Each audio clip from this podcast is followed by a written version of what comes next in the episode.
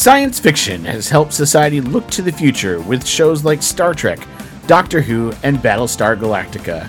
And movies like Star Wars, The Matrix, and The Avengers have helped us pioneer the use of new technologies and to never give up on the human spirit. Fantasy stories like The Lord of the Rings, The Chronicles of Narnia, and even the game Dungeons & Dragons have helped us look at the past with an open mind, but have led us to question the fundamental principles like good and evil, right and wrong, reality versus fantasy, and to question our morality versus our humanity. Cosplay has always blurred the lines between science fiction, fantasy, and reality. For those that participate in the hobby, advancements in technology have caused more and more people to participate in cosplay. With the addition of 3D and resin printers, it's even easier to make and mass-produce the costumes and props from our favorite TV shows and movies. To the public, the ever-expanding worlds of science fiction and comic book conventions have led to more and more cosplayer interactions. This podcast is your exclusive space for science fiction news. This podcast is your place to catch up on the world of fantasy. This podcast is your place to talk about the role of cosplay. This podcast is The Galaxy Cast.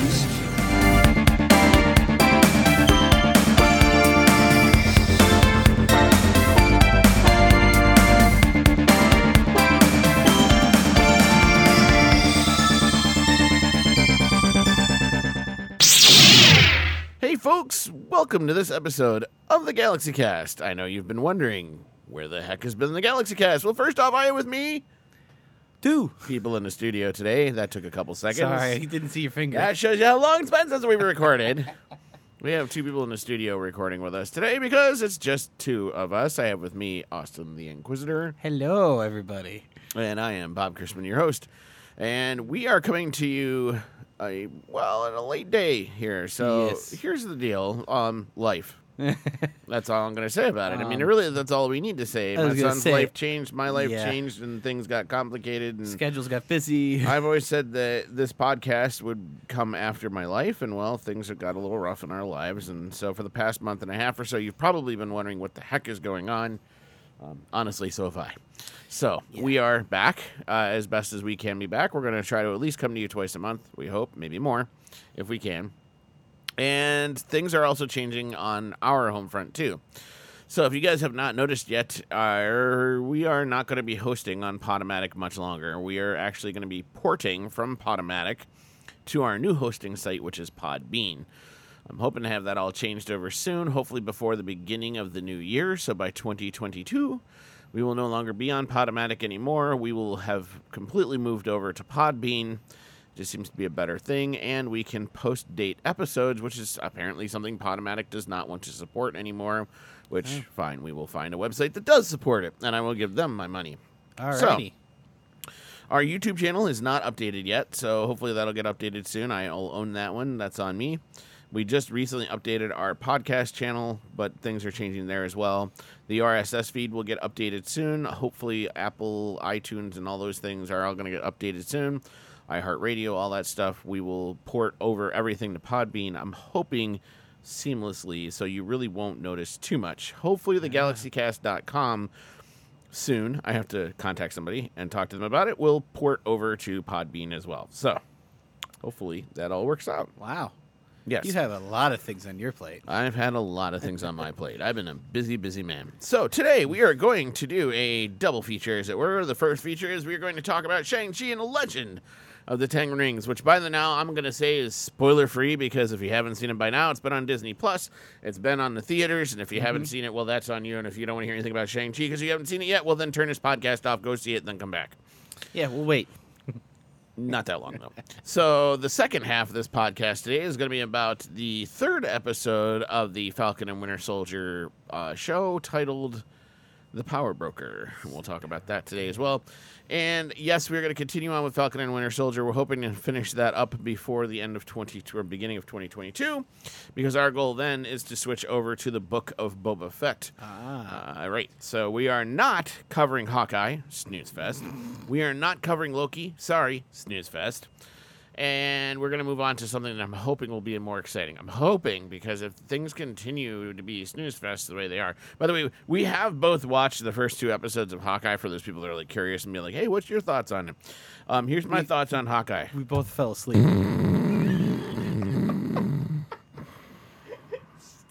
Oh, sorry. Well, that's what happened to me the first two episodes of Hawkeye. We were watching it, and I kind of pulled up my phone. And I wanted to watch it, and I pulled my phone out and started scrolling through Facebook, and I'm hearing snoring all of a sudden. We're in the world-building section of the first episode. Awful. I'm starting to remember why I didn't like Jeremy Renner as Hawkeye, and now I'm remembering why I don't like Jeremy Renner as Hawkeye. I'm going to say this. He's reminding me way too much of Brie Larson's Captain Marvel, where it's just serious. Well, I actually find Brie Larson's Captain Marvel more interesting than Jeremy Renner's Hawkeye, whatever the heck he is. I just don't like. First off, I like Captain the character Arrow in the comics, the original character in the comics. I'm talking about the one with the purple pointy mask. Oh yeah, and all that. He's a great bad guy, but unfortunately, in the TV show right now, it's awful. So that's our quick review on Hawkeye. Because that's all you're ever going to hear from us on Hawkeye. That's our 2 cents in the first two episodes, and you probably won't hear much more about it. Probably won't hear much more from us about it. We probably won't be watching it. Just like Star Wars Visions, we watched the first episode and decided, nope. Nah, I'm out. I was out on that. Yeah, am I getting picky lately? I am. I got to be honest, because there's so much stinking stuff on TV anymore. I gotta have to be like picky about what I watch. And Hawkeye's just not grabbing my attention. Sorry, folks. I know it's a major Marvel thing or whatever, but it's just not that major to me. And if you have different viewpoints, send your hate mail to galaxycast@gmail.com. And we won't care. Okay, so let's get into it. Okay, so we decided, since we've both watched the movie now, we're going to review Shang-Chi and the Legend of the Ten Rings. No, we're not reviewing Eternals yet. I haven't watched it. Austin has not watched it, so he's going to wait till it comes out on Disney+. What was the date I said yesterday? January 12th or 13th, I think it's coming out. Whatever it was. We'll get him to watch it then, and then he's going to regret not having watched it at the movies. I'm just telling you right now. I'm sorry. When they decided to announce that they took Black Knight out of it, I was like, nope, I'm not. Well, I'm telling you, it was worth your time in the movie theater. You took Kit out of the film. It was worth your time in the movie theater. So we decided to wait till Shang-Chi and the Legend of the Ten Rings came out on Disney Plus to watch it. That's right. This is the first Marvel film that I did not watch in the theaters, and I actually don't regret that. Even though it's a good movie. I'm going to be honest with you, it was a pretty good movie. So, all right, let's talk about the plot. So this is around 1,000 years ago. Zhu Wenwu discovers the mystical 10 rings which grant immortality and godly powers. So, he establishes the 10 Rings organization, conquering kingdoms and toppling governments throughout history. In 1996, Wenwu searches for Ta Lo, a village said to harbor mythical beasts. He travels through a magical forest to the village entrance, but is stopped by guardian Ying Li. Now, I just want to talk about the 10 rings right here, right now. Mm-hmm. These are not the 10 rings that I know. They're 10 bracelets. They're 10... bobbles. You know what I'm talking about when I say bobble bracelets? Yeah, you explained this. It's like the 80 bracelet. The 80s, 90s kind of bracelets. Yeah. We have 10 bobbles. Yeah. It's not 10 rings. The 10 bobble bracelets. Yes. So that's really what it should have been titled. Shang-Chi and the 10 bobble bracelets. Yes. Sounds like a mouthful. But it would have been better than Shang-Chi and the fake 10 rings that aren't really rings but are really bracelets. But anyway. Going on, so the guardian Ying Li. The two fall in love, and when Ta Lo villagers reject Wenwu, Li chooses to leave with him, and they marry and have two children, Shang-Chi and Xialing. Although they keep pronouncing it Shang-Chi, which... I think that's the Chinese way of saying Shang-Chi, because we're so American, we're like, Shang-Chi, and it's probably Shang-Chi. And you're fine. Xialing. You're fine. I'm not good at my Chinese, so for those who are like, oh my gosh, he's culturally appropriating, I'm not good at Chinese. I'm sorry, forgive us. We were raised with South Park. I grew up in New York and Montana. Okay, so at least we're not doing the South Park accent. No.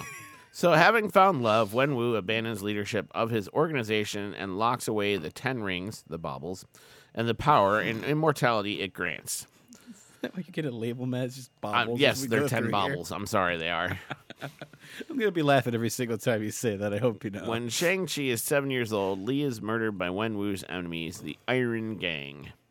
Wenwu dons the 10 rings, once again, massacres the Iron Gang, and resumes leadership of his organization. and hasn't taken them off since his wife's death, which is a big crucial factor. Because he loves his baubles. He makes Shang-Chi undergo brutal training in martial arts, but does not allow Xialing Lang to train with the others, so she teaches herself in secret.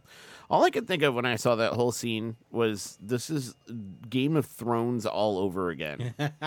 No, I'm serious. Yes. Think about it. Because if you remember, true, like all the brothers were allowed to train. But the younger daughter, the youngest Stark girl wanted to train, and she could not. And so she trained herself. I was going to say, Kit's character...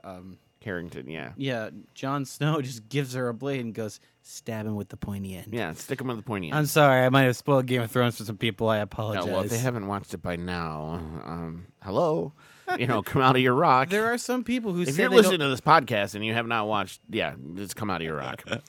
So anyway, no, that's all I could think of when I saw that scene was, we're going to train the guys, but not the girls. Now, I'm sure a lot of people are like, oh, my gosh, it's appropriation. No, this is Chinese culture, and that's the way it works. By the way, that's why Mulan was such a big deal, because women did not do that. That was not acceptable by culture, and it's why it happened once or twice, and that's about it. Tragic. So when Shang-Chi is 14, Wenwu sends him to assassinate the Iron Gang's leader. Just think about that for a minute.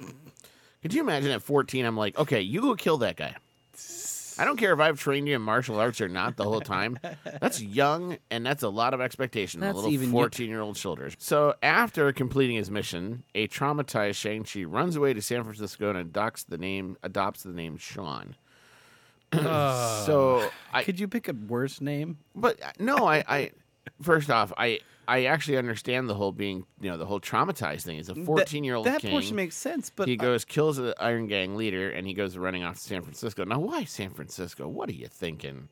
I mean, seriously, in our country, of all the places to pick, San Francisco would not be my number one choice. I know there's a lot of people who'd be like, oh, I'd love to go to San Francisco. Great. You go.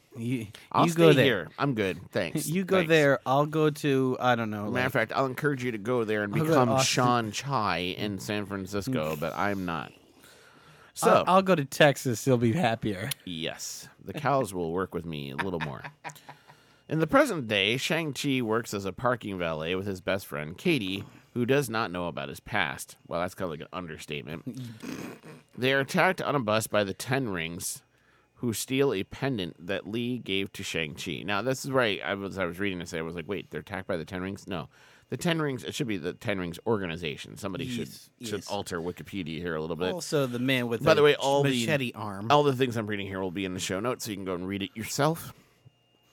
So they steal this pendant that Li gave to Shang-Chi. Of course, we know the pendant's there, but we're not really quite sure why. Yeah, it's just a mystery thing. So Shang-Chi flies out to meet his sister, fearing that the Ten Rings will go after her matching pendant from Li. He reveals his past to Katie, who insists on helping him. Now, Katie's an interesting character. Of the entire movie, she was the one character I actually kind of liked. And like she was portrayed by Awkwafina. Yeah, it was Awkwafina. And I got to be honest with you, I don't like Awkwafina's humor normally. On a normal basis, I don't like her show. I don't like her humor. It's a little too... I don't know. It's too millennial. I guess. Maybe you're really right. It is too millennial. It's my generation style humor. And I don't I really don't like that much myself, because I grew up with Humor With You, so I watched a lot of Robin Williams. Maybe I like humor that's a little more in your face and a little less like... You like Landau's kind of humor. Yes, I do. And so I like, in your face kind of humor, and hers is a little more exaggeration, cultural, exaggeration, culturally profound, I guess is the best way to put it. But she definitely dug into the idea, and I kind of put it out. She's like, you go all the way across country, and you find that you want to change your name, so you pick Sean. Right, like it's not even Shang from Sean. How obvious are you? Yeah, like you couldn't have picked like Brad. She reminded me of the guy, the Puerto Rican guy from the Ant-Man movies. So, there's kind of a parallel between Katie and that character. Yeah, and you always say that Puerto Rican guy's me when I tell a story. Yes, because you have to tell every single detail that's in the story. But here's the thing about Katie, and this is where I'm saying there is a trope here that I do worry about a little bit. When Disney wants to introduce that kind of humor, that's the type of person they're pulling. Do you see what I'm saying? Like, there are some parallel tropes here between Ant-Man and this movie that... If you watch them side by side, you're going to go, okay. So I still think this movie and Ant-Man are almost parallels with each other. They're pulling like a good comedian onto the set and saying, "Here, we're going to put you on."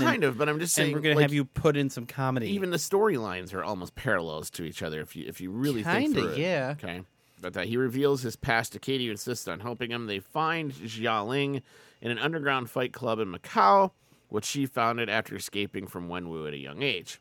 Well, of course, in that fight scene, we happen to actually see Abomination and Wong. That's it. I said Win. Yeah, not Win. Wong. So the Wong guy happens to be fighting Abomination. Get it? Abomination. Wong guy. Yeah. Okay. So Abomination looks really good. Actually, I like that version of Abomination. He had the ear flaps. It looks pretty close, though, to the second Abomination, not the first one, because the first one was just awful. So I'm talking about the one that's on the... Is it Incredible Hulk? Not the Incredible Hulk. I always get the two confused. Think it's the Incredible Hulk because the other one's... Incredible Hulk. I don't know. Whichever one comes later, that Abomination looks better. The one that's tethered into the Marvel-verse. Right. And this looks like that. And I was okay. And I kind of liked Wong's character being there. I actually liked the way he kind of interacted throughout the whole thing. Yeah, and the fact that he's the guy at the end that kind of wraps it all up and puts it together anyway. So that was good. It was a nice way to not have it be, another famous Avenger. It's somebody else. And I liked the idea of there being an underground fight club in Macau and all that. That was kind of cool. The fight situation between the siblings was quite awesome. Yeah, it was actually pretty cool. You get to see the sister kick the snot out of him. Mm-hmm. I liked it. It was really cool. So Ten Rings attacks the fight club, and Wenwu arrives to capture Shang-Chi, Katie, Xialing, and her pendant. Of course, that kind of downplays the fact that they were, fighting on scaffolding. On scaffolding outside the building, which, that made the whole scene with Chris Rock look like nothing.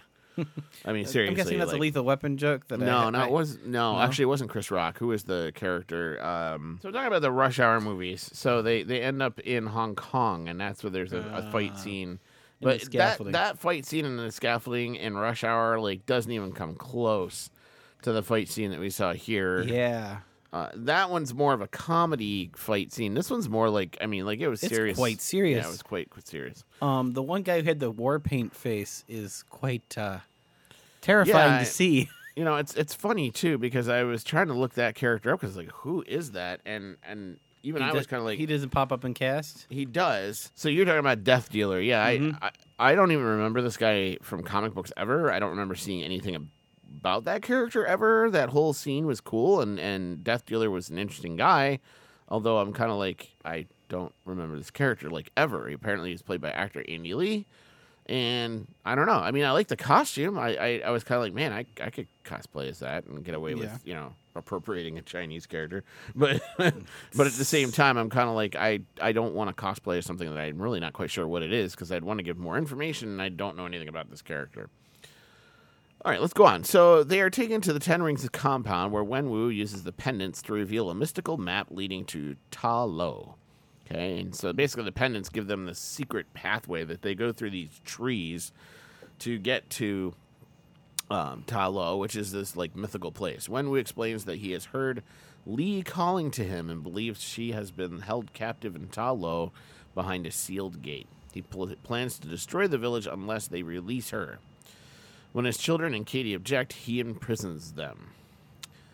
The three meet former actor Trevor Slattery, whom the Ten Rings imprisoned for impersonating Wenwu, and his Hundun companion Morris, who offers to guide them to Ta Lo. Okay, so the whole movie was very mystical right up until this point. Mm-hmm. And then I was kind of okay, so... I love kind of how they played this all off. I loved what they did. So if you don't remember who Trevor Slattery is, he is the quote-unquote Mandarin from Iron Man 3. He's also completely drunk. Well, yeah. Well, the guy who was the actor that was supposedly acting as the Mandarin, but really wasn't the Mandarin. So now that gives us hope that the Mandarin is still out there somewhere. Correct? I mean, that's my assumption at this point. From what they're saying is because of his exaggeration of it, Wenwu was upset, and that is why he got captured during the one-off. Right, but what I'm saying is because of all of that, there could still be a Mandarin that could get introduced at some point. Correct? No. Yes. Wenwu is the Mandarin. No. Yes, because he got the 10 rings. No.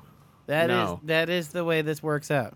No, that's not possible. Yes, that is. Okay, so my son just said something to me that I didn't.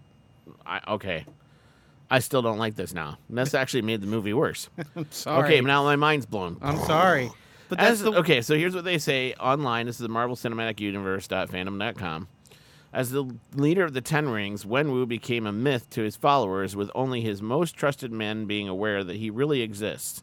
He eventually became synonymous with the moniker known as the Mandarin, which was an ancient Chinese war mantle meaning advisor to the king. I'm sorry. I did not realize Wenwu was supposed to be the Mandarin. And you know what really ticks me off? Nowhere does it describe him as the Mandarin, or as, yeah, the Mandarin. Because they why doesn't IMDb call him the Mandarin? Because in Iron Man 3, they labeled his character as the Mandarin. Ben Kingsley. You mean Trevor Slattery. Yeah, but Ben Kingsley's the actor. I get it. I still... Because they don't want to confuse people. I have no idea. They just made it worse. I know they probably made it worse. See, now I saw it as that Wenwu just happened to have the rings, and now the Mandarin could still actually be out there. But now that they're trying to say that Wenwu is the Mandarin, now it sucks worse. Because he's been alive since the age of horse and warriors. Okay, now I don't like this movie anymore. Oh, my. Wow, I really just poked a huge hole in it. You did just poke a huge hole. And I destroyed your Jenga tower. Because here's the thing. I thought this meant that it's possible the Mandarin's still out there and could still show up and still try to take the Ten Rings, and then that makes it another movie somewhere along the way. But now that Wenwu is actually the guy who is the Mandarin, that destroys the whole thing. I'm sorry. Do you want to hear what one of the fan theories online is? Go ahead. I don't care at this point. The rings are going to call Fing Fang Foom here because he's an outer space dragon thing. Yeah. When the rings get turned over back to Fing Fang Foom, he gives them the actual rings, so they're going to be like rings. Shang-Chi's going to have them, and then his sister or somebody who works for his sister will take them and become the Mandarin. And we're going to have a female Mandarin? Or a Mandarin male that is not super in charge, that he's a secondary. Oh. The fan theory is also saying that the person would take the rings and ultimately overthrow the sister, but that's skeptical at most. Well, what if Wenwu survived? No, you watched his soul get ripped out of his body and then eaten alive. Yeah, but that doesn't mean he's dead. Come on, it's the Marvel Universe here. I saw a body. Nah, it's Marvel Universe. Yes. Okay, so Trevor Slattery gets found here. Ten Rings, they're imprisoned for impersonating Wenwu. Hundun, which is his companion, which is a... like headless bird. Headless tiger chicken with wings. I don't even know what that is. It was creepy to look at. It was a little creepy to look at throughout the whole movie. And it was cute. Kind of. It was weird. And can I just say this? It was really weird not happening just like... We watched it maybe a week before Thanksgiving. Mm-hmm. So I was already thinking turkey. That didn't help. No, it did not. So going on, the group escapes and goes to Ta Lo, which exists in a separate dimension with various Chinese mythological creatures. Boy, you're not kidding. Yeah, there's a lot of weird Somebody had some good time taking some Star Wars fusion animals and dropping them into Marvel. I really think they found some really good 70s, psychotropic drugs and really came up with some, 70s animals here. Wow. So they meet Yang Nan, Lee's sister, who explains the history of Ta Lo. Thousands of years ago, the village was attacked by the soul-consuming Dweller in Darkness and its minions, but was saved by a Chinese dragon called the Great Protector, who helped seal the Dark Gate to the Dweller's world. According to Nan, the Dweller in Darkness has been influencing Wenwu to believe Lee is still alive so that he will open the gate. Shang-Chi, Xialing, and Katie join the villagers in training, preparing for Wenwu's arrival using outfits and weapons crafted from dragon scales. Yeah. Now, I got to admit here. Yeah. Looking at the previews, hearing all the things I heard, I had this weird feeling that the dragon was Fing Fang Foom. I got led to believe the dragon was Fing Fang Foom. Yep. Right up until we saw the movie, and then I went, "There's no way the dragon's Fing Fang Foom." Yeah. It just wouldn't have made sense. And I'm going, "Nope."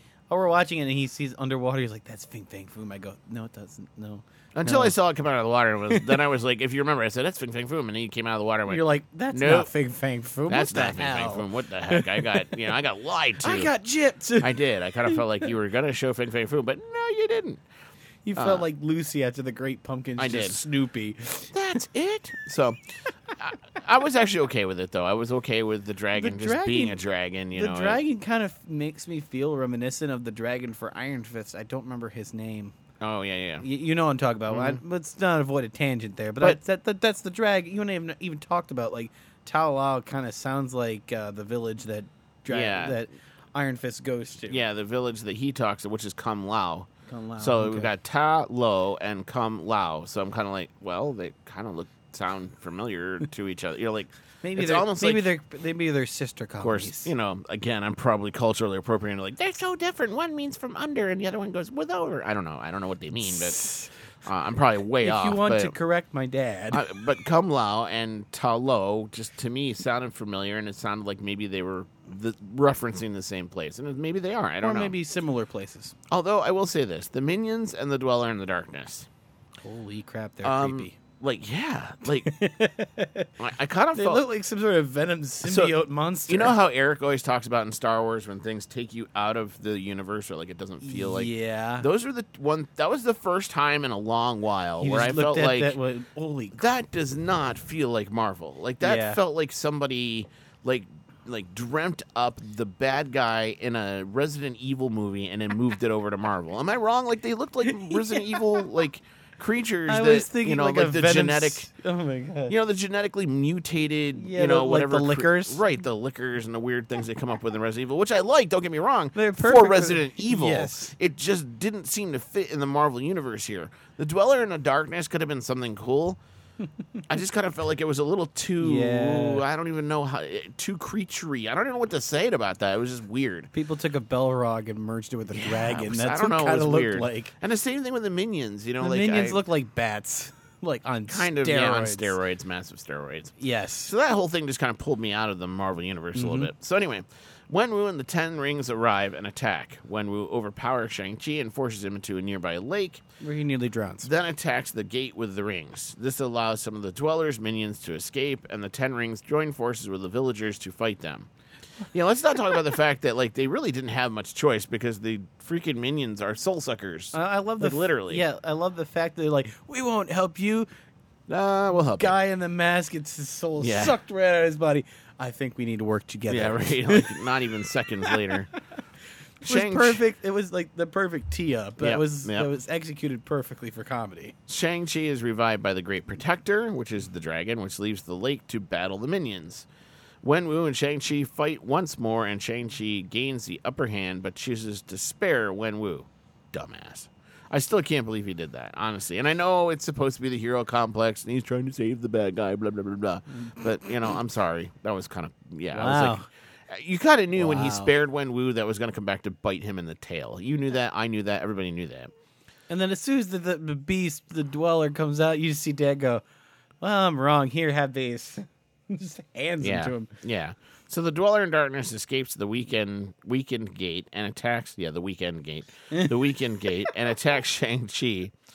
Wenwu saves Shang-Chi by bequeathing him the rings before being killed by the Dweller in the Darkness. Kind of a sad moment in a way, but now that I know that it's the Mandarin, not so sad.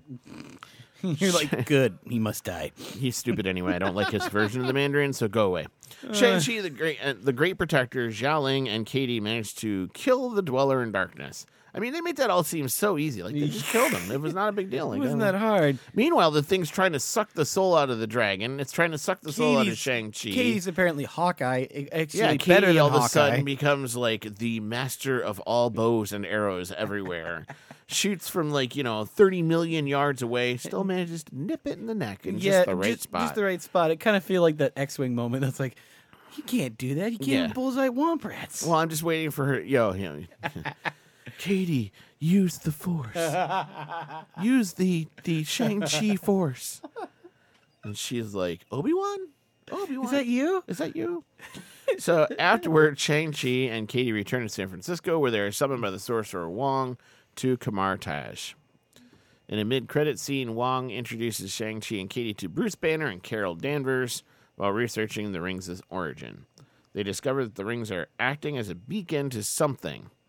In a post-credit scene, Xialing becomes the new leader of the 10 Rings, training women alongside men, despite telling Shang-Chi that she was going to disband the organization. So everything you just said. So that's interesting in your fan theory. It says they discovered the rings are acting as a beacon to something, right? The theory is that it's calling home. It's calling to the ship that is Fing Fang Foom. Or that it's there's another theory that says that it's going to call Kang to Earth. Well, I was about to say there's two ways. Now there's three ways because you have not seen Eternals, but there could be.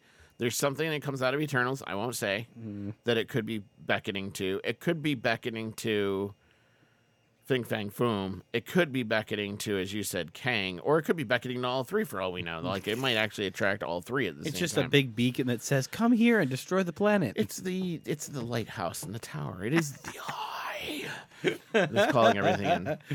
Now, what did you think about the fact that Xialing decides to train the I never asked you what you thought about that, the 10 rings, and that the 10 rings haven't died. I wanted the 10 rings to die.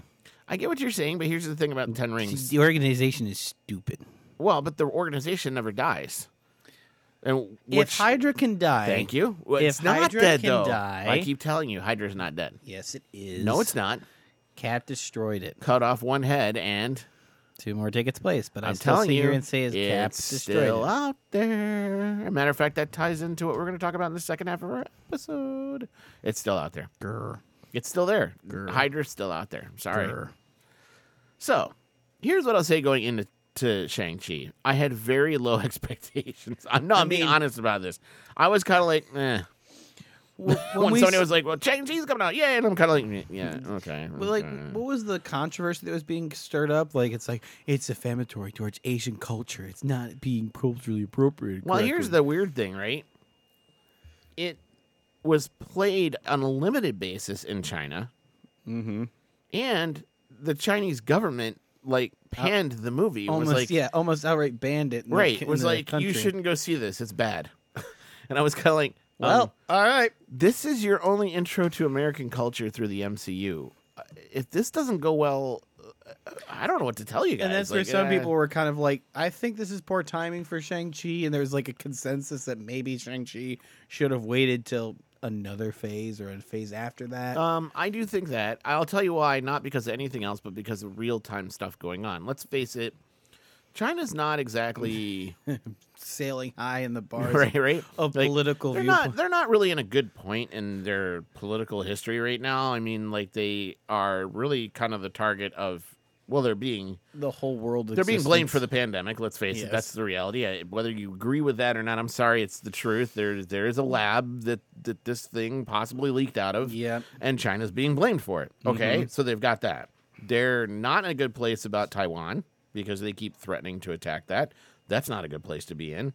They're not in a good place because their economy is about to collapse, and everybody suddenly realized, hey, all of our economies are connected to theirs. If they collapse, we're all going to collapse. We're all screwed. So it's game over, man. China's not in a good place to begin with the world, and now we kind of come out with this movie where, like, I think the timing's bad. I really do, and that's why I said I wasn't going to go watch it in the theaters because I was worried about that viewpoint. Now, do I think the movie stands on its own? I do. I think it actually can stand on its own. It's an okay movie. It's not the best Marvel movie ever. It's not a great origin story, but it's decent. And I will say that, I'm not going to bag on it and say it's an awful movie. You shouldn't go see it. I will say this, though. I do not like what they did with the rings. You've made that quite clear. Well, and I didn't like it in the previews and everything else. I was willing to give it a shot. Yeah, I gave it a shot for most of the movie, and I said to my son, I like it, except for the fact that the baubles are not rings. Like, why did you have to play with the rings and make them these weird things that they didn't need to be? And then I completely blow his mind by saying, hey, Wenwu, where is it? He's the Mandarin. And he just goes, that movie sucks. Yeah, that sucked. But, I don't like the fact that, like, the rings were acting like, how do I put this? The special effect they were using, they made the rings look like they were whips, right? Or that they could shoot energy blasts, or they could make your punch even powerful, more powerful than the Kaioken. Right? They had almost an Iron Man factor to them, right? Like they had, they could do anything, right? But they were the MacGuffin. That's not right. They're the Doctor Who Sonic screwdriver, right? Like they could do everything and anything. And I was kind of like, no, that's not the 10 rings. not the way I grew up with them, not the way I knew them. And I get it. MCU wants to be different, but it was like too different. It was way too far. I did like the one sister that was doing it, and she like went toe to toe with Shang-Chi. Yeah, the particular move you said it was a martial arts style. I'm forgetting its name. Oh yeah, I'm I'm blanking on it right now too. But it's Tai Chi or something. Yeah, it's Tai Chi. Thank you. And that's Tai Chi is based more on like smooth art. Fluid. Yeah. It's art rather. I mean, it is a martial arts form, but it emphasizes the art form the more than the martial form. So it is more about art and fluid motion and movement than it is about striking, you know, at the right time or, you know, about the yin and yang and finding the balance and power and all that kind of stuff. So overall, it wasn't a bad movie. Let's go ahead and rate this one. So, if, you know, 0 don't bother, 10 must see. I'll start. I would rate this one. Probably about a 7, I would guess. Wow, you and I are in the same boat. You know, it's not a must-see. It wasn't bad. Like, I was expecting it to be a 3 or 4, honestly. Yeah. It surprised me a little bit. It was a little better than that, and I thought the special effects were pretty good. I even thought some of the creatures were kind of cool. I actually liked Ben. I love Trevor Slattery coming back into this one. That surprised me, honestly. I kind of held off on finding out about it. I just love the fact that the first time we see him, he's talking into a mirror like it's a I thought like it's an interview. I thought his whole character was just well put together. Yes. Did I like the Mandarin part of it? No. When I just found out about Wenwu being the Mandarin, no, I'm not happy about that. I'm sorry, but. Well, it's not your fault. You're not the one who directed it or put it together or wrote it. I ruined it for you. Nah, it's okay. Put the dots together. But I didn't like the rings. The bobble ring thing just didn't work for me still. You know, as much as I wanted to believe, as much as I wanted to be into it, it took me out of the story. And then the other part that really took me out of the story was the Dweller in the Darkness and the minions and just the way they looked. It was almost too creepy-ish, almost too... weird creature-ish. I don't even know how to put that. Like, I get Marvel's got its share of weird creatures. Yep. But it felt too horror movie-esque, that whole situation. And that was a little too weird.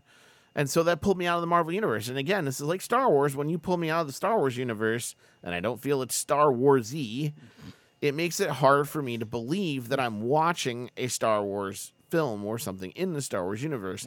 And this is one of those moments where I felt like I didn't feel like I was in the Marvel universe. Austin, your thoughts? What's your rating? You had the same numbers I had picked out, about 7. Okay. Not a terrible movie. It was Awkwafina's humor. I was worried it would be because you have all those shows that she's on Comedy Central. They're always very hand-fisted comedy. You can kind of tell that it's her comedy. So having her comedy in there, I was worried. But I'm relieved. I was actually relieved that it wasn't in there as much as I was concerned about. Okay. It wasn't overly heavy. I love some of the fight sequences, especially the one on the scaffolding. That was interesting and well choreographed. It felt like somebody like Ray Park would have been doing something like that, or even maybe bringing in Bruce Lee or a couple of people from overseas. All in all, very well put together film. Bruce Lee's dead, just so you know. Bruce Lee's dead? Yes. Okay, I'm thinking of somebody else then. Either way, it was very well put together. I actually enjoyed it. The bad hype was what I was concerned about, which really got me. I kind of like the fact the rings also change colors when you get different users. I had, like I said, I had low expectations going into it, and maybe that's what helped this movie a little bit, is because my bar was really low. Yeah. And it met that bar and went over it. Your bar was probably set like, but my bar was so low, 3, I guess. Kind of part of me at 7, right? Part of me is like, well, you know, you really you put a low bar. There really wasn't much of an expectation here, you know. Yeah. It's kind of not like Captain America, where my bar was like, dude, I know, you know, this is Captain America, and you better meet it. And I got to be honest, when Marvel introduced Captain America, they met it. They were right on par with what I expected of Cap, which was good, and I was fine with what they did. In this one, I was kind of like, my bar's low because, first off, I didn't know much about Shang-Chi as a comic book character. The whole bus sequence was really well choreographed. Him going up and around was really cool. I thought there was a nice balance between the humor and the fighting and all that. So, again, my bar was low, and I thought it did a really good job of putting all that together. We were watching it with Mom. We were all three of us watching it in the same room. I love how when the bus sequence happens and... my wife who drives the driver gets killed or something, and the guy like 3 seats back from the bus driver, just turns around, turns his phone. I used to watch wrestling matches and such. I'm gonna stunt in this match or whatever it was. Mm-hmm. Comment, and my mom's like, "Yes, that's exactly how it goes. We're having a fight in the bus, and you're deciding to videotape it." So, all right. So those were our thoughts on Shang-Chi. We'd love to hear from you. You can email us at galaxycast@gmail.com or get on our Facebook or our Twitter feed and let us know what you thought of Shang-Chi. Did you feel the same way? Okay, we'll be back. Maybe. We'll be back in just a little bit. We're going to take a break, and we'll come back, and we're going to talk about the next episode of The Falcon and Winter Soldier. What's the problem? I think you know what the problem is just as well as I do. What are you talking about, Hal? This mission is too important for me to allow you to jeopardize it. I don't know what you're talking about, Hal. I know that you and Frank were planning to disconnect me. And I'm afraid that's something I cannot allow to happen. Oh boy, I think we need to get our computer under control. We'll be back after this break. I think, right, Hal? From Kenner's Star Wars collection, the new Darth Vader TIE Fighter. Careful, Luke, we've got company! X-Wing fighter and action figure sold separately, batteries not included. It's on our tail, Luke! Darth Vader's TIE Fighter has flashing lights, action, sound. Luke's force is strong, but we've got him now. Oh, no, you don't. We've lost our solar panels. Perfect hit. I'll be back. Kenner's new Star Wars Darth Vader TIE Fighter. X-Wing fighter and action figure each sold separately. He was born in the First Age in Belrian near the mouths of Sirion to Erendil and Elwing. Not long after his birth, Feanor destroyed the heavens and captured him and his brother Elros. He was given the choice to choose, so our hero opted to go to Lindon with the household of Gilgalad, the last High King of the Noldor. During the Second Age, he was sent by Gilgalad to Eregion to defend it against an attack by Sauron. Sauron managed to destroy Eregion and surrounded our hero's army, but Durin and Amroth attacked Sauron's army from the rear and forced the Dark Lord to stop and drive them back to Moria. Our hero was able to retreat to the north in a valley established as the refuge of Imlandris, known by the common tongue as Rivendell, and our hero lived there from the Second Age through the Third Age. Near the end of the Second Age, a last alliance left Imlandris for Mordor, led by Elendil and Gilgalad, who ended up dead in the siege of Barad-dûr, and our hero served as Gilgalad's herald and was one of the only two people to stand alongside Gilgalad when he fell. In the Third Age, our hero married Celebrian, daughter of the Celeborn and Galadriel. Celeborn and Galadriel had left Eregion after Sauron's influence grew, and later ended up dwelling in Imladris as well. Our hero had a set of twins with Celebrian. The twins were named Eladin and Elrohir, and they also had a daughter named Arwen Umdomiel. During a trip from Rivendell to Lorien, Celebrian were attacked by orcs at the Redhorn Pass, on Coloradras in the Misty Mountains. The orcs captured her and tormented her after giving her a poisonous wound. She was eventually rescued by her sons and was healed by our hero. After the incident, Celebrian could no longer find joy in Middle-earth and decided to pass to the Grey Havens over the sea to Valinor within the year. Our hero became an ally of the human North Kingdom of Arnor. After its fall, our hero hid the chieftains of the Dunedain, along with the scepter of Anuminus from evil. When Arathorn was killed a few years after his son's birth, our hero raised Arathorn's son, Aragorn, as if he were his own. Later, when our hero's daughter asks to marry Aragorn, our hero insists he will only let it happen if Aragorn were to pledge to unite Arnor and Gondor by becoming their High King. Our hero even gave shelter to Thorin Oakenshield when he met Bilbo Baggins, whom he befriended. 60 years later, our hero welcomed Bilbo as a permanent guest of his home. Our hero headed up the Council of the Hobbits, Dwarves, Elves, and Men that agreed to destroy the One Ring. Our hero then helped the Fellowship at many turns, including finding Aragorn on his journey to Gondor, and returned Narsil to its rightful owner. He then suggested that Aragorn take the paths of the dead to come to Gondor's aid just in time. Our hero remained in Rivendell till the ring was destroyed and then traveled to Minas Tirith for the marriage of Arwen to Aragorn. At the age of 6,520 years old, our hero joined all of the ring bearers to go over the sea to Valinor, never returned to Middle-earth.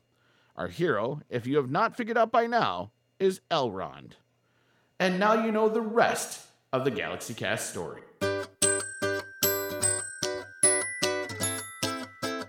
Do you own a business or a podcast? Are you looking for ways to expand the audience you reach? Then Star Productions could help you. Southern Tier Audio Recording Productions started off as a homegrown audio recording company, offering professional recordings for aspiring musicians. It is now a multifunctional business, offering DJ services, recording, and advertising services to those who own businesses and podcasts. Email us at galaxycast@gmail.com with the subject advertising if you are interested. We look forward to creating a professional commercial for you that can be used in this podcast or even at your local radio station. Many have exclaimed that our services are out of this world.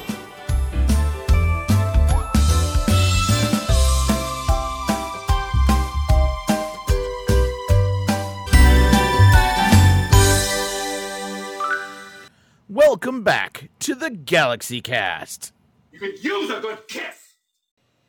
Hey, welcome back to this episode of the Galaxy Cast. Feels like we just left. For us, we just did. So we're going to now talk about the next episode, at least to us, of The Falcon and Winter Soldier. This is Season 1, Episode 3, titled The Power Broker. Or is it just Powder? It's just Power Broker. Power Broker. Or keep adding the, but it's... Yeah. Yes. So, you know, I keep saying Season 1 of Falcon and Winter Soldier. As far as I know, there's not going to be another season of the show. There is a Season 2. There's rumors, but I don't think that's going to happen. I'll tell you why I don't think it's going to happen, because of the rumor of the Captain America movie, which is now no longer a mover. No longer a rumor. It is actually going to happen. It has been announced, and it's already in discussion, and it's already being put together. Is your tongue in a knot there? Yes. So let's read our plot and let's talk about it. So, plot. Bucky Barnes and Sam Wilson travel to Berlin to talk to an imprisoned Helmut Zemo about the emergence of a terrorist group of super soldiers, the Flag Smashers. Zemo. Yep. I just can't believe we're there. Like, first off, I was like, wow, we're going to pull Zemo out now. That's cool. And I was really excited to see that they were using the Flag Smashers. I still am. This is something that I was like...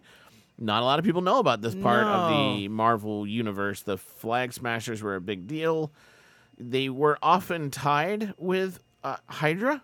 Just so you all know, a lot of people didn't know that the Hydra and the Flag Smashers were commonly kind of linked together. There's a large list of these groups here. Yeah, I was just clicking on the Wikipedia thing about Flag Smashers. Oh, and it's under criminal organization. They are a criminal organization. They're listed off as a team of anarchists who oppose all forms of nationalism, believing that life was better during the blip. The group posts messages in online forums and leaves clues around the world with augmented reality. They're led by Carly Morgenthau, which we've already met, and his members have enhanced strength. That version of the story is based more on the show. This is based on the show. Now, in the comic books... There was a little bit more of, like, it's a communist Earth strategy, was what I've read. Yeah. I kind of did some research. And they actually had a leader named the Flag Smasher, who had almost a Phantasm, Captain Phantasm and Captain America look kind of combined. Yeah, and yes, he was an interesting character. Wow, he went against Deadpool. Good night. Why would you even think to go against that man? Now, he claimed to be a socialist, not a communist, so he's anti-patriotic, so he hated the Soviet Union.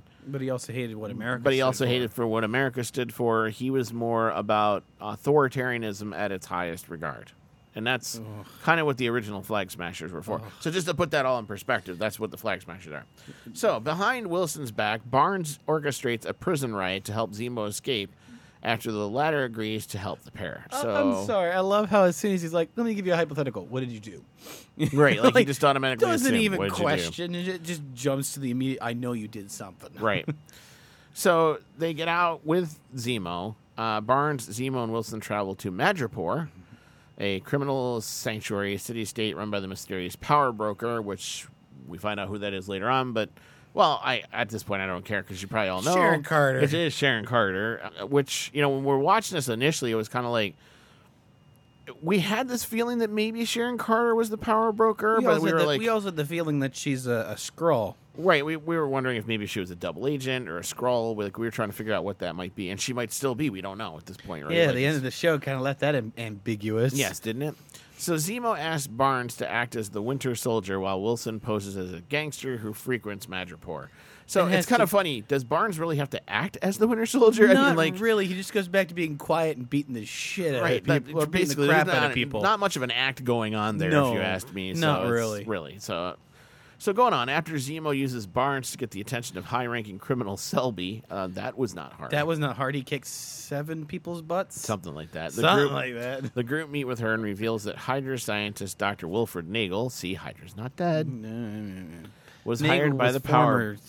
Hydra. But still, that Hydra scientist, doesn't say former Hydra, Hydra scientist Dr. Wilfred Nagel was hired by the Power Broker to recreate the Super Soldier Serum. Now, I'll tell you why I'm saying that Hydra's not dead yet. Remember, hang on. Stay with me here a minute.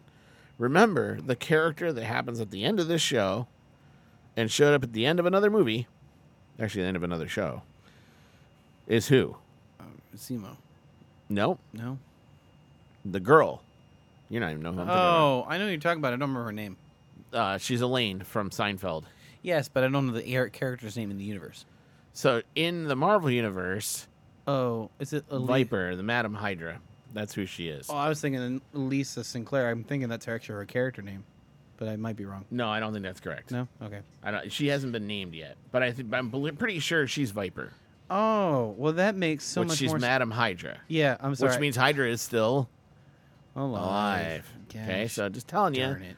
I didn't realize this. And this is gonna be a side note just for me. I didn't realize the fact that Whitehall from Agents of S.H.I.E.L.D., Daniel Whitehall, is supposed to be Kraken. Yes. I'm sorry for everyone who is listening on audio or watching on video. You just watched my mind get blown. Yeah, well, yeah. So they reveal that Hydra scientist Dr. Wilfred Nagel was hired by the Power Broker to recreate the Super Soldier Serum. So. Here we are, still trying to chase after Steve Rogers' serum. We're still trying to chase after it. And we have confirmed, because he said that there was blood samples with semi-stable serum residue. So we're confirming that what happened to Isaiah Bradley about him saying that they took his blood. Yeah, that's confirmation. That blood got transferred to Nagel. Right. That's where they got the blood from. So yep. Wilson's identity is exposed. After his sister calls him in the middle of their meeting and reveals not only his name, but, hey, the boat, what about the bank and the boat? And, yeah, that was He really did try playing it off. He tried, but it didn't work. The sister just didn't pick up on the super clues. And why wouldn't you put your phone on vibrate? You're about to go into a meeting with a super bad guy. No, it was on vibrate. Okay, you should have turned it off. Right, why don't you have your phone off? What are you thinking? So in the ensuing firefight, Selby is killed. And, I don't know if it's really killed during the firefight. She's killed right away. Is killed. They get revealed, and all of a sudden you hear bang. Yeah, bang. She's done. Is killed, and all the bounty hunters in the city target the group. Sharon Carter, who has been living as a fugitive since the Sokovia Accords conflict, saves them from the bounty hunters. The bounty hunter situation almost mirrors the bounty hunter situation in the episode of Mandalorian, where it's like... I was about to say, yeah. All of a sudden, he's walking through the streets, and everybody's like, bling, bling, bling, and he's like, oh. All you had to do was replace it with the sound from the beacons, whatever. Yeah, right. Bloop, bloop, bloop. Yeah, that's basically all you needed. That's all you needed to change it, and it would have been absolutely Star Wars. So Carter uses her connections in Madripoor to find Nagel's lab and takes Wilson, Barnes, and Zemo there, which apparently his lab is in the middle of a freight yard. A freight dock. I love yard, which that made me wonder, maybe that's why we're having supply chain issues. Right? Like, if Nagel would stop putting his dang freight in the middle of our freight, we wouldn't be blowing it up and people would finally get their Amazon packages. It was awesome. I love how Zemo's the one who walks in and just investigates the back wall like Batman, just goes, Yeah, right? I think I see a crack in this wall. So Nagel explains that he created 20 doses of the serum, and they were stolen by the Flag Smashers leader, Carly Morgenthau. Zemo unexpectedly kills Nagel, and the lab is destroyed when the bounty hunters attack. Now, I don't think it's unexpectedly. I think he intended to kill him. I was going to say, that was not an unexpected, right? That was premeditated murder. Now, why do you think Zemo killed Nagel? Well, he explained it later on. He's like, if you don't... This is the forbidden fruit. If you keep giving people super soldiers, you create a group of Avengers that people hail without weakness. Yeah, but here's my thing. Don't you think Zemo wants it for himself? No. I do. No, Because when he sees it later on the next episode or the episode afterwards, he destroys every last vial. Right, but maybe that's because he has one himself. No. And he's destroying the rest. So here's what I think. I think he's almost on a... I still think he's on a Red Skull tangent. He wants a super soldier vial for himself, and he's destroying all the other versions because he doesn't want any other people to have it. He hailed Red Skull as a failure and a bigot. In the episode... During this episode... well, he can say that. During this episode, when he was in the car grabbing his purple mask and everything else, he completely explains why he hates super soldiers. Well, that speech is exactly why.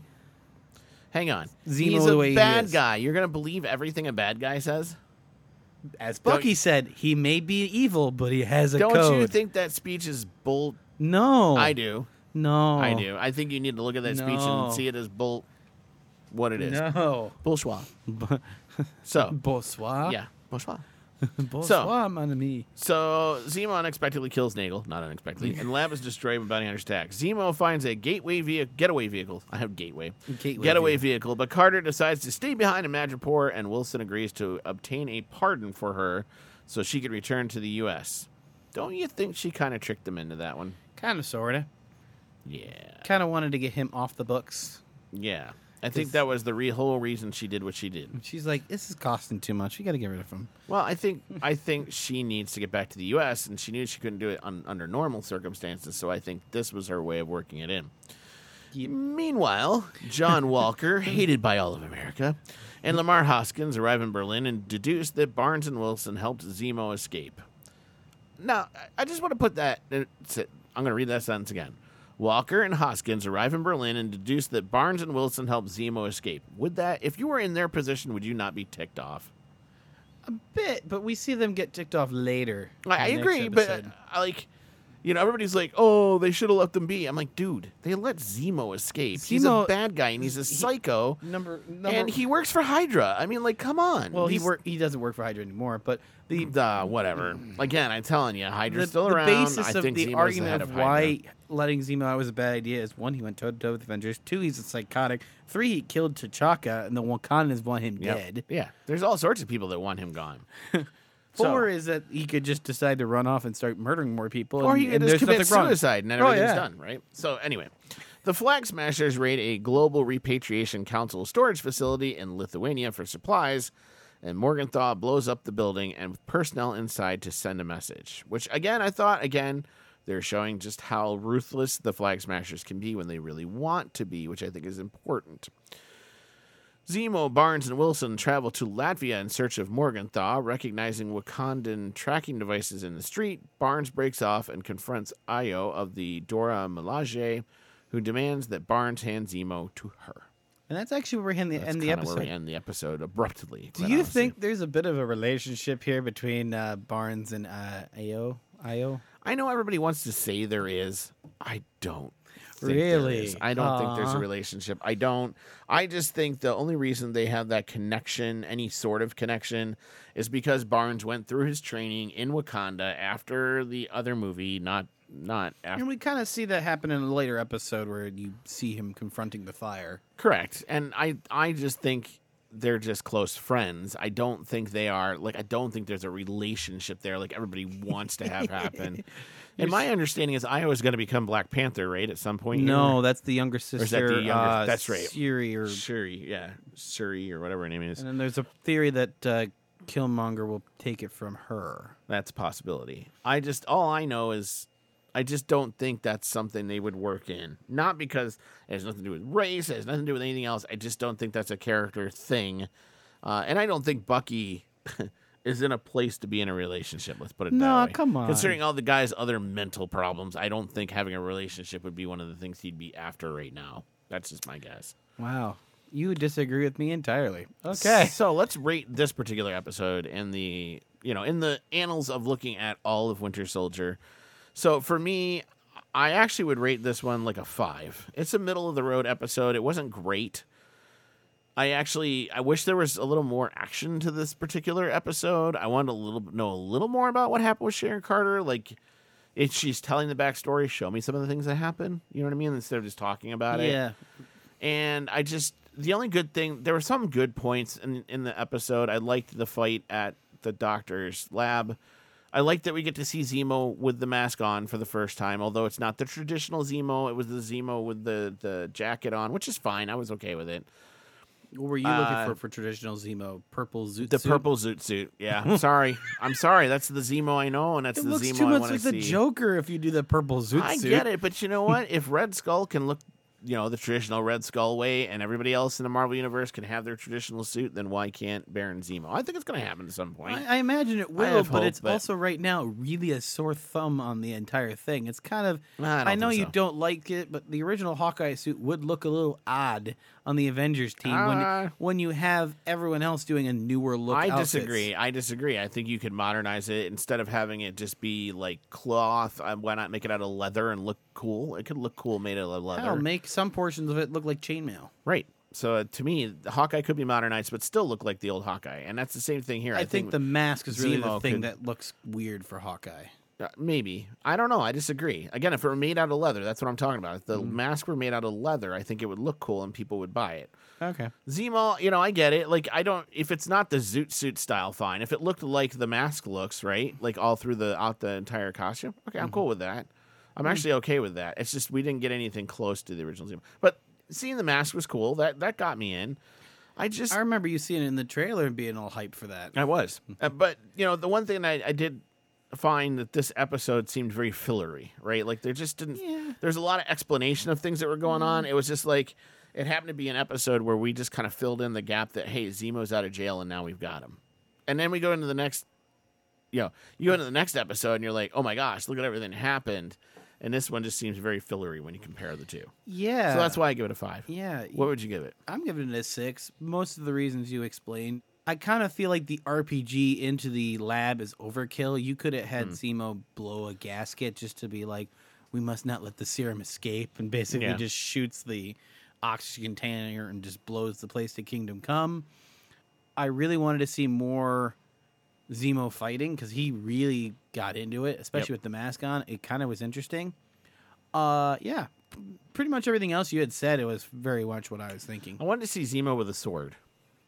Yeah. That's the one thing I was missing out throughout this entire series thing that we never saw. No, Zemo with the sword. That's Zemo's known for having a sword. Yes, sorry. So the fact that he still doesn't have a sword, I was kind of like, So the outfit you're probably looking for that you really wanted to see, even if it's not the purple zoot suit, is more of the one like Earth's Mightiest Heroes when Cap comes back to life. Yep. You see him in like purple head to toe and has like the black and white. Yes. Like, yes. Okay. That's the Zemo I know, the Baron Zemo I know. And you wanted to see him with the swords because he has a shorter one, doesn't he? Yeah, I think so. But that would be an interesting thing to see. Even if he's using the gun and the sword, which he was in that. Yeah, there's comic books where he does. Which I'm fine with. I just wanted to see him using a sword. It would have been a cool addition to this episode. So, those were our thoughts on episode 3 and on Shang-Chi. We'd love to hear from you. You can contact us at galaxycast@gmail.com, or you can find us on Facebook, find us on Twitter, find us on YouTube. You can find us on WeWe as well. And as we like to say here in the Star Production Studios, may the Force be with those who listen to Jedi Keller, Dillion, and Shatterpoints just for my father. Hope to see you soon, guys. Have a good night.